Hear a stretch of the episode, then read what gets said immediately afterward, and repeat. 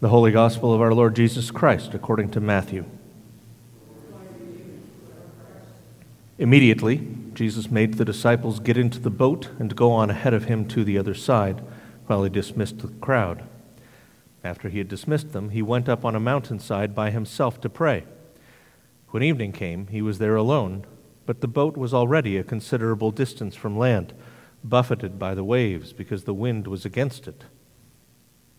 During the fourth watch of the night, Jesus went out to them, walking on the lake. When the disciples saw him walking on the lake, they were terrified. It's a ghost, they said, and cried out in fear. But Jesus immediately said to them, Take courage, it is I. Don't be afraid.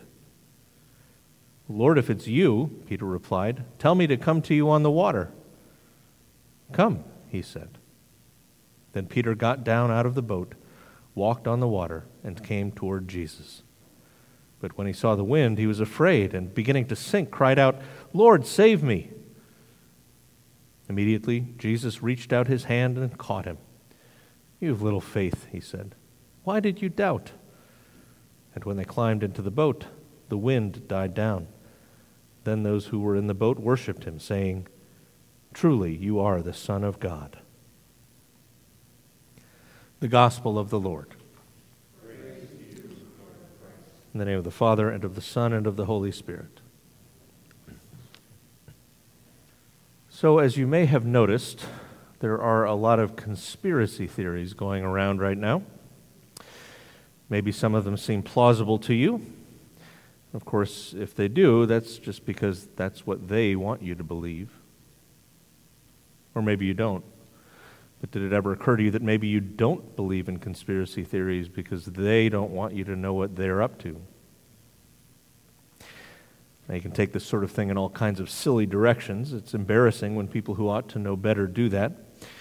But I think maybe we ought to be more generous. After all, how much of our entertainment is based on the idea that there's some deep secret that the hero has to figure out, some mystical path she has to discover and negotiate her way through at great peril? Often there's a host of well armed enemies, all of whom happen to be terrible shots. But there's something in us that loves the idea that there's a secret to be discovered, a puzzle to be worked out. Even more so if you add in the idea that someone is malevolently trying to hide it from us. Now, this notion is one you find in a host of religions through the ages. In the early church, you had various forms of Gnosticism which taught that you had to transcend the grubby realities of the world we know by entering into a different form of spiritual existence. In order to have this change of consciousness, you needed a guide, someone who knew the way, often someone who knew the right passwords, who could get you in touch with various heavenly beings who would, like Rumpelstiltskin, grudgingly give you something they had if you knew their special name. Today, Scientologists will tell you that they have a special understanding of how an alien species is messing with your mind, and that they can teach you how to clear these unwanted menaces by taking ever more expensive courses that claim to give you the secret knowledge that you need to be liberated. But this, my friends, is not how God works. God does not hold back from us. God does not hide secret knowledge from us. God does not leave us to do impossible things by dint of our own toughness and cleverness. The fact is, what our texts tell us today is that the reason Jesus can tell us that his yoke is easy and his burden light is that God does the hard part. Take the story of Jesus and Peter walking on the water. You'll remember from last week that Jesus had just fed 5,000 men. Father Ron pointed out that this story is so important that all four of the Gospels tell it. Some of them even tell about other times that Jesus did the same thing. Well, three of the four Gospels tell the story of Jesus walking on the water, but only Matthew tells us the bit about Peter. And I always thought Peter's response to Jesus was strange. I won't really believe it's you, Jesus, unless you Tell me to walk out to you. If you think about it, someone who was pretending to be Jesus could have told Peter to walk on the water and then laughed at him as he went splash. But Jesus says, Come. And Peter does. What does Peter have to do? Walk. That's it. Yeah, he's walking on water, but presumably that's only because Jesus made it possible for Peter to walk on water. And yes, I've heard the joke where there's a sandbar on one side of the boat, but not the other one. Folks, there are no sandbars miles from the shore of the Sea of Galilee. The water's some 50 feet deep there. Now, Jesus makes it possible for Peter to do the very impossible thing that Jesus is also doing. And then when Peter's faith fails, Jesus saves him. Walking on water? That's hard. Enabling someone else to walk on water? That's hard too. Saving someone from drowning while you're standing on top of the water? That's extra hard. But Jesus does the hard part. Likewise, in the Romans passage, Paul is talking about how graciously God shares his Torah, his law, with his people. He quotes Moses as he's talking to the people just before they enter the promised land. Look, Moses says, I'm not giving you some mysterious treasure map. There, you don't have to read every sixth word backwards. There's no invisible ink you have to read by the light of the waning moon on the solstice. Its plain meaning is not at all beyond your comprehension. You don't have to pay anybody big money to tell you the special secret meaning of it. God put it right in front of you so that you can have it literally attached to your body. And if you memorize it, no one can take it away from you. Now, elsewhere in Romans, Paul talks about the maddening fact that in spite of how available God has made his word to us, nobody other than Jesus managed to follow Torah perfectly. But right here, the point he's making is that God is not hiding anything from anybody. He's not holding anything back.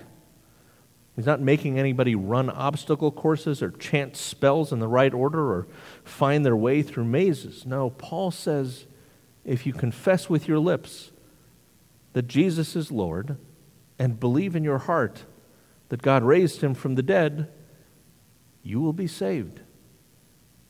Okay, Paul? And what else? Nothing. That's it.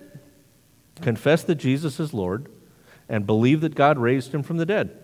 You do that, you'll be saved.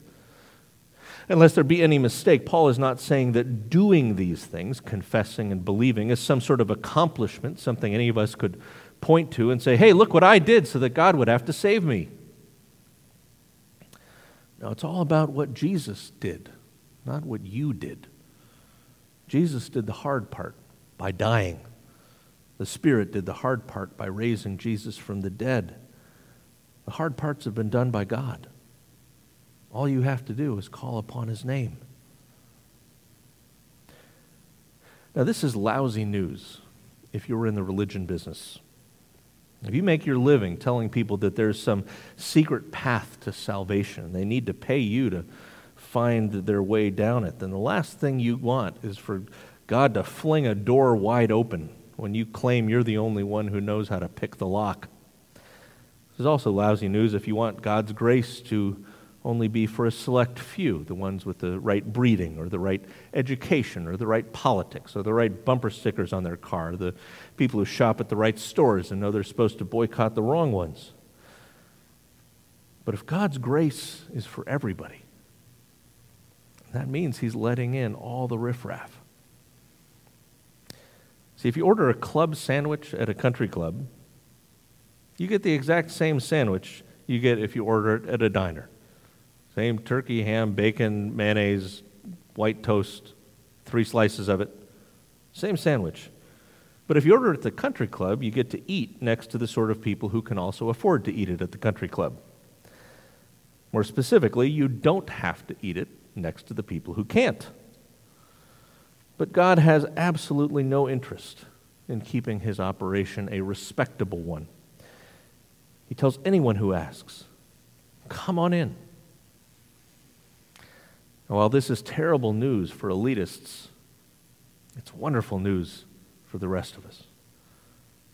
Myself, I've been a guest at a country club a few times. I spent a summer working at one as a caddy, but I couldn't afford a membership. If God were selective, I wouldn't be selected. I've had the chance to study at some very special institutions, including our church's oldest seminary.